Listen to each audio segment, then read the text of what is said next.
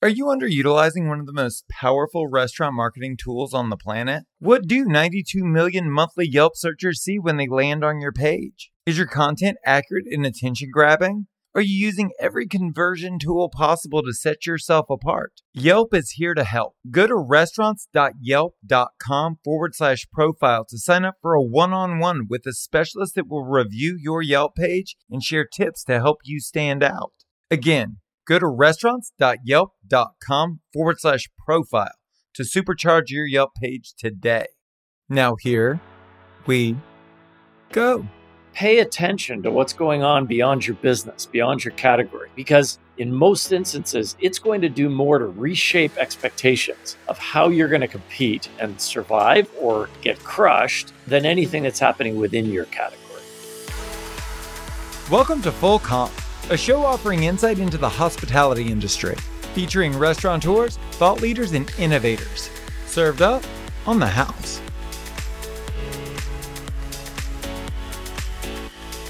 We've spent the last 15 months together questioning every assumption about this industry.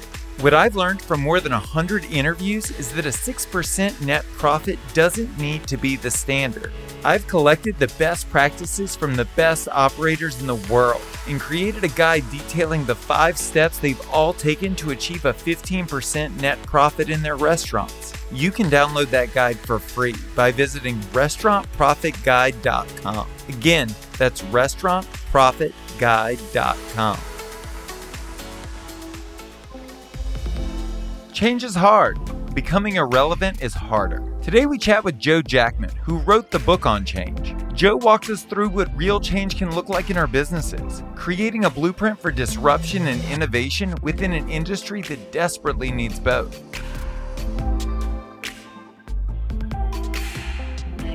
Educated as an industrial designer, made my way in the design industry for a number of years, freelancing and such, and then really gravitated towards what I thought was the management of the process of design. And pretty quickly, that took me to strategy of some kind, positioning, if you will, of design in marketplace terms, consumer terms. And I got really fascinated with the whole idea of first brand strategy and then ultimately business strategy.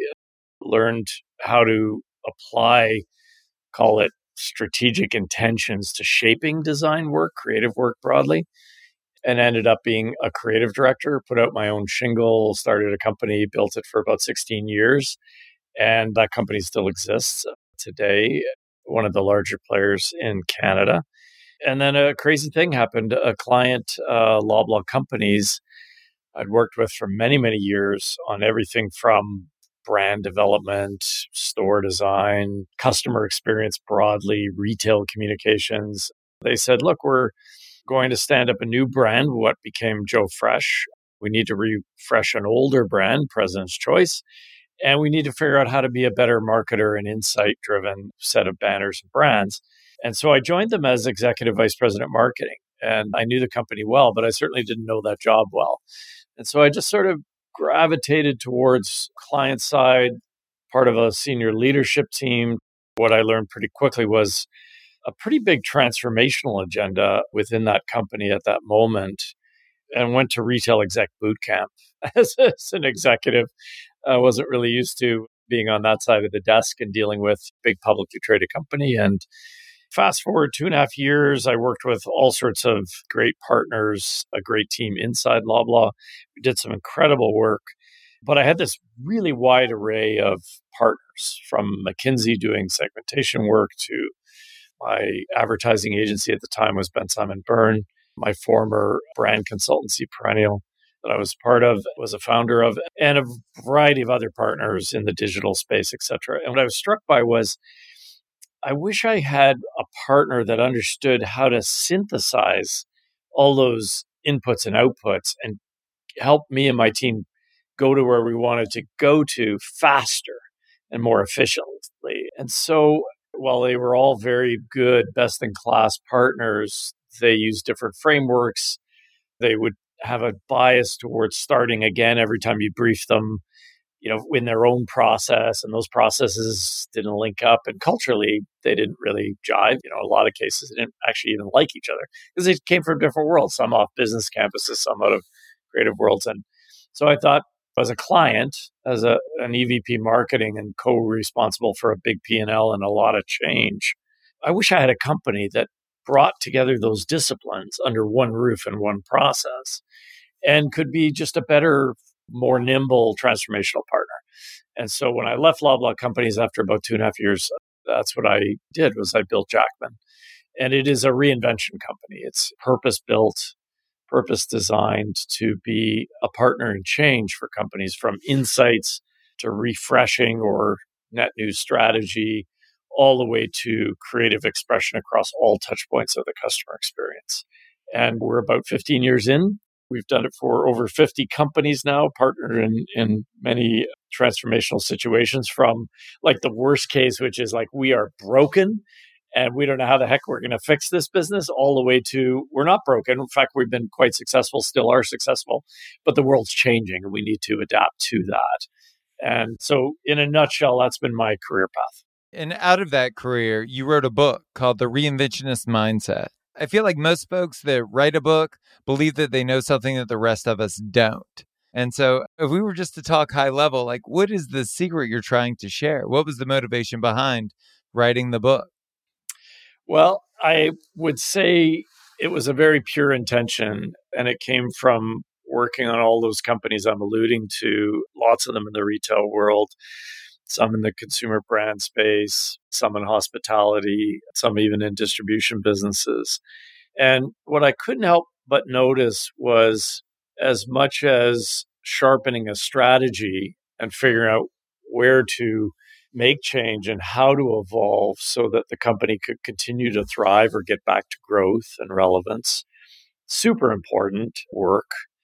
But it was equally important that that strategic intention, once it was defined, got turned into action. And the more cohesive that action was, the faster things happened.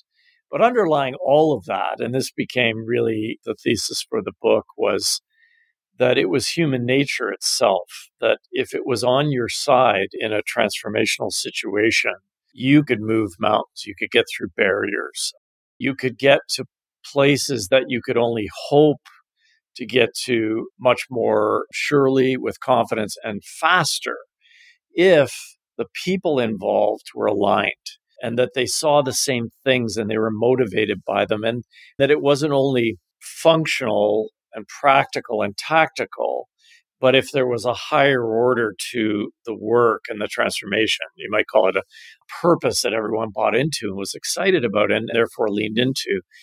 And so I started jotting down when was it that change happened faster, when people got excited and therefore leaned in harder or did extraordinary things that people said can't be done, either can't be done at all or can't be done in that time frame. And miraculously things happen. And I started to take notes and like, why? Why is it that this is happening in the way it is? And it isn't maybe in some other case I'm working on. And it started eight or so thoughts, observational thoughts, paragraphs, and then started to distill down to shorter versions. And then eventually down to five simple principles. And collectively, I call them the reinventionist mindset. And that's the heart of the book is to say, look, you want to make change, and change is hard. I can guarantee the only thing harder is irrelevance. And we don't want to be irrelevant in our business lives in our personal professional lives. So here's a simple set of principles, altogether a mindset that will just help you not only thrive in moments of transformation and change, but also be really good at it and confident at it. Not a sense of I'm comfortable with change now, but like I'm beyond good. I'm pro athlete good at it. And that's what I was really trying to get.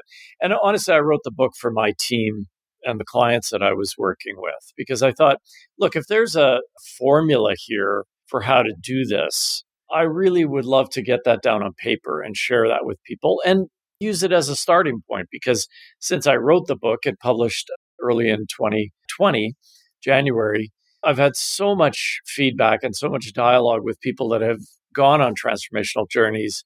And I think what resonated with them was look, strategy is important, insights are important, organizational structures, the actions you take to modernize business, all of these things are factors to success.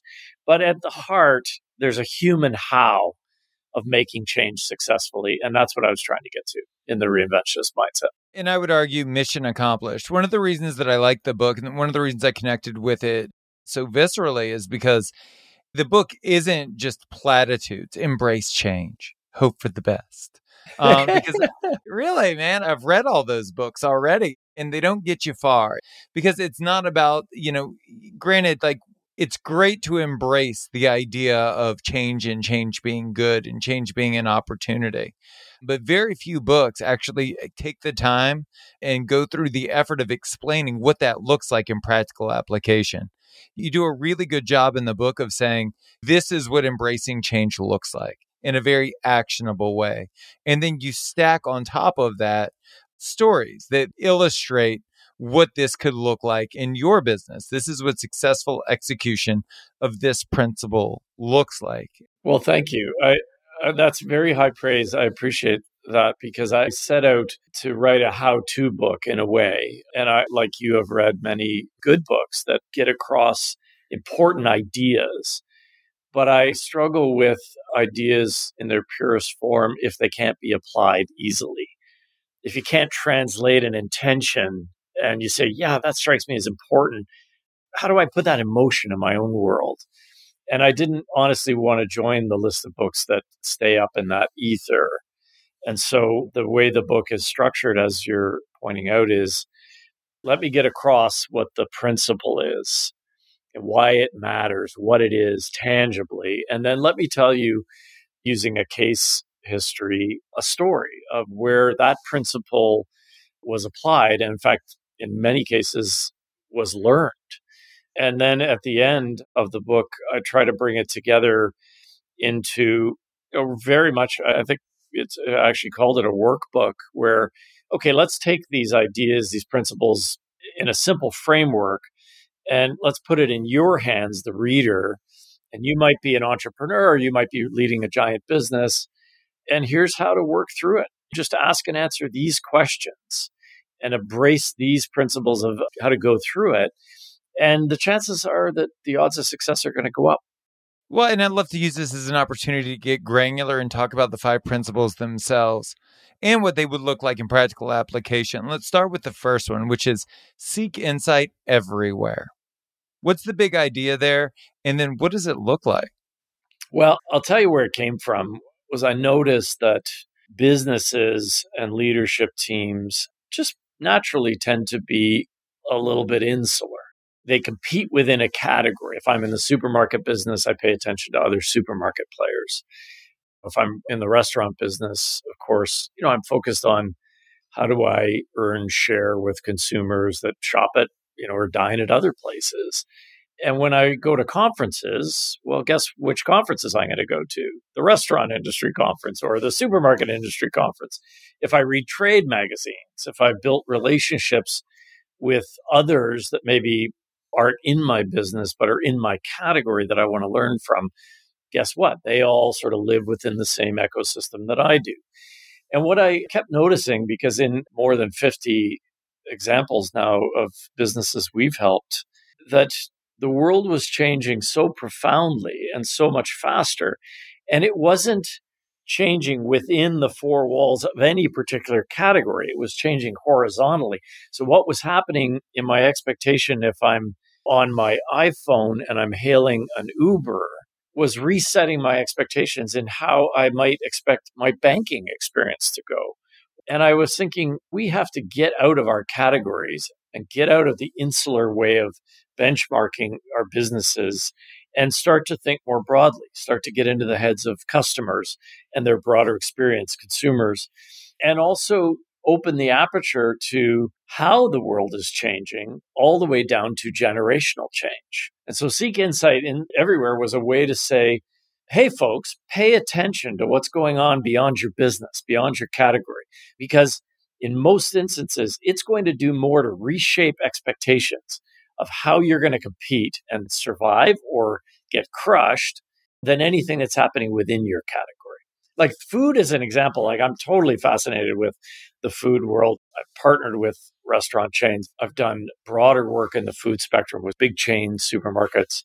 I've brought food into smaller footprint stores like drugstores because food is frequency and food is experience. And here's what I've learned the consumer's on the move, and food is right at the heart of so much of life today entertainment, not just sustenance, et cetera, et cetera. And guess what? Depending on which category you're in, narrowly defined category, it's happening all around you across categories. You better dial into what's going on in the supermarket, as we used to call it back in the day, home meal replacement. You better dial into the fact that if you're a fine dining establishment, that consumers want more than simply the on premise service experience and your wonderful food that your chef and team prepare. What they want is to be able to have a sense of community. They want to connect. They might want to take home product. They might want to buy your product in stores that they frequent. They might want to join your community and be connected to you in deeper, more engaging ways.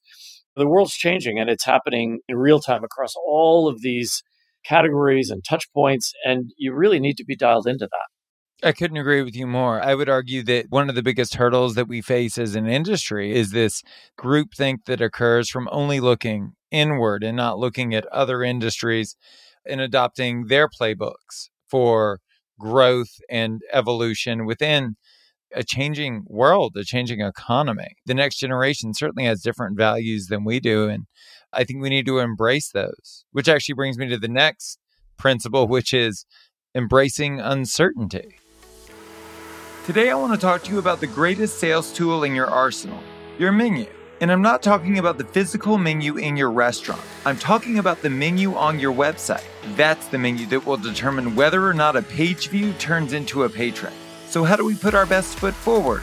I trust Popmenu. Pop Menu can provide your restaurant with an interactive menu that hooks your customers from the start, and it's mobile friendly. It's functional, beautiful, and presents your offering in an irresistible way. Your restaurant's website is your window to the world. Let's dress it up with Popmenu. For a limited time only, get $100 off your first month. Plus, you lock in one unchanging monthly rate. Go to popmenu.com forward slash full comp. That's $100 off your first month at P-O-P-M-E-N-U dot com slash full comp. Yeah, I'd love to finish one point to make it very tangible. As you pointed out in the writing of the book, like I really want to be practical. I, I want to take what oftentimes can be thought of as platitudes, as you said earlier, and just make it granular, make it real. So, for example, think about the restaurant industry and its evolution over the last not even 10 years, over the last five years. And the degree to which delivery was becoming more important.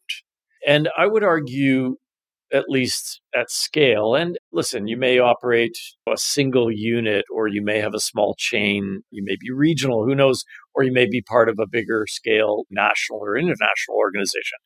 But what you couldn't miss was that convenience was important to consumers. They were looking for more convenient ways to access what they wanted.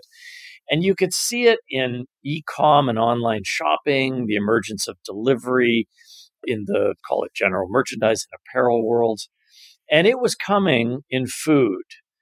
And yet, a lot of players sort of slow walked that. They said, well, you can't figure out the economics. Why did DoorDash and Uber Eats grow and scale as fast as they did? Did that come out of nowhere or was that coming for a long time? Well, you could see it you know, if you sought insight, you could see that happening in worlds beyond the food preparation world, but also within food prep and hospitality. And I think today there's a chorus of anxiety, maybe even resentment about the economic punishment of those delivery platforms, how much they take in margin, and how little relatively is left for the restaurant operator. Well, I would say as an industry, look, we own that. We saw it coming. We let them disrupt. We didn't figure it out so that there wouldn't be a disruption. I have this philosophy that says, look, if anybody's going to be the better version of me or my business, it sure as heck is going to be me. I'm not going to allow someone to come in and just disrupt. And so we were slow as an industry on our feet. We held on to the status quo too long. We saw it coming. We said, eh, it doesn't really matter to us. It's ineconomic, whatever.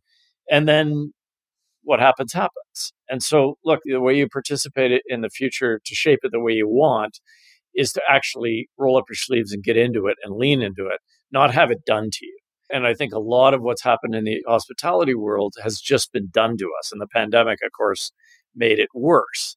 So let's take that lesson, shake it off. I had a great conversation with Nick Kokonas of Alinea fame out of Chicago on my own podcast, The Reinventionist. And I talked to Nick, and the thing I love about Nick is yes, he's a restaurateur and his partner's a chef, but he didn't come from the restaurant business. He came from the world of derivatives trading and the financial markets. And he looks at things analytically and he said, Where's the world going? What do we need to do? And when a pandemic came along, he said, Okay, I don't want to hold on to the past. I know what we are. We're a Michelin star restaurant, but we got to pivot. We're going to figure out how to sell beautiful, craft, prepared, chef driven meals, but not in a beautifully designed environment, but in a $35 prix fixe box. And everyone said, Are you crazy? And he said, Probably, but that's what we're going to do. So he figured it out. And that's what we need to do as an industry like seek insight everywhere, adapt to what's coming. And you don't have to have the answers that go all the way to scale right away, but just participate. And guess what? The world will be much to your liking as it unfolds. You know, I can speak for myself and say that in my best moments as an entrepreneur, I had a bias towards action. But for most people and for my life for the most part, I've had a bias towards inaction because action is scary and it's risky. And you advocate for action and immediate action. I think that's all kind of wrapped into the create the future now principle. Can you unpack that for me? You nailed it, actually. When we talk about change, we tend to naturally, as humans, we want to get it right. We want to assess what's the upside, what's the downside, where's risk, what's the trade off between staying where I'm at and doing what I'm doing versus taking that risk and trying something new. And it's a very insidious, you know, the way I think about it is the status quo that's in our heads and it lives there. And the status quo is a very comfortable place. We're familiar with it. It may not be perfect, but at least we know it. And it might be, well, we know how to make money. And if we make those changes, I'm not sure if we're going to be as successful or make as much money. So, as humans, we have a very, very clever way of talking ourselves out of making change simply because we want to stay safe or play it safe. My point is, change is coming. The future is not some far off place, it arrives daily. And you either decide that you want to participate in it because as I said earlier, if you don't take those calculated risks, but make leaps, just try stuff, evolve. You don't have to figure things out for all time. Just figure them out for right now and see what happens and be as scrappy as possible. Well, guess what happens? If you adopt that mindset, create the future now, and I'm never going to get caught being flat footed, the future will never be done to me. It won't surprise me one day and go, holy shit, I'm irrelevant. My business model is gone. And that's what's happened to a lot of legacy businesses, very successful over time, but they bought their own hype. They stayed put and they said, look, why would we change? We've been so successful for all these years.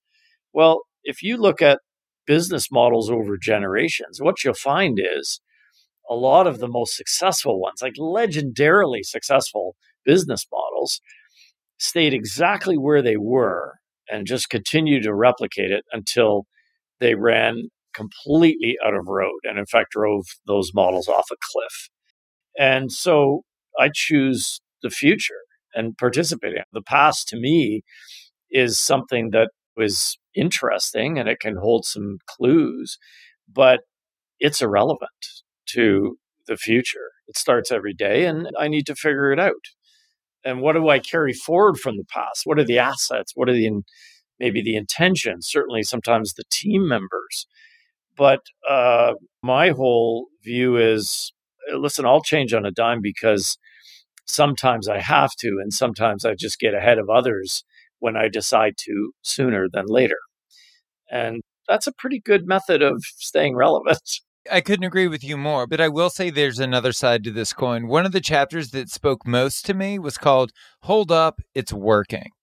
And so change is great. And when you've made a decisive choice, that's great. But it's the follow through, it's the belief that that is the right choice, even when it feels like it's not. I can't imagine that quitting early is something that's unique to me. Have you seen it as a, a pretty common trait? oh, yeah. Well, listen, we're suspicious as humans, right? We're suspicious of risk. You know, what does that involve? What what will that mean I have to do differently?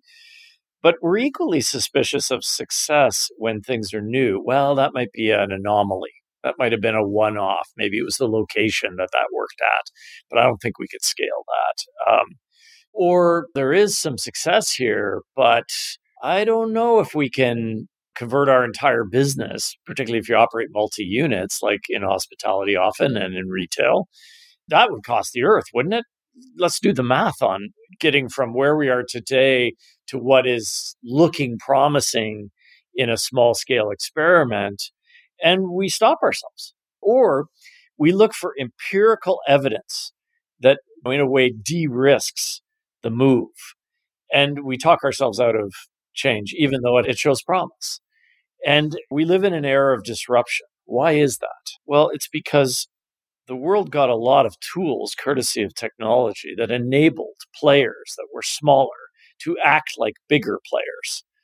You know, Shopify as a single force enabled small retailers to act like big ones, be that efficient, that connected to customers, etc and it enabled disruption. Well, why was disruption possible in the first place? Because the people that could have disrupted, either they didn't see it coming, which is unforgivable, or they did see it coming, which is worse because they chose not to embrace it. I often think in brands that were sort of more maybe my generation, but Blockbuster should have become Netflix.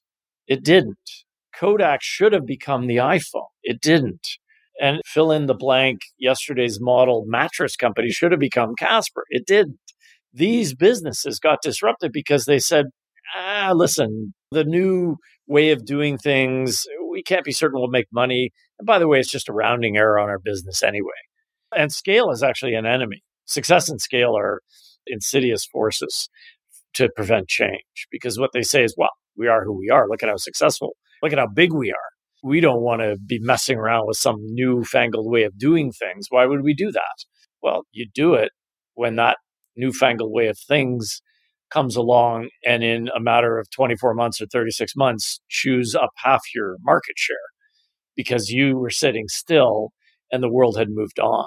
So, on the heels, hopefully, of a pandemic, I think this is more known today. It's more accepted today, at least I hope so.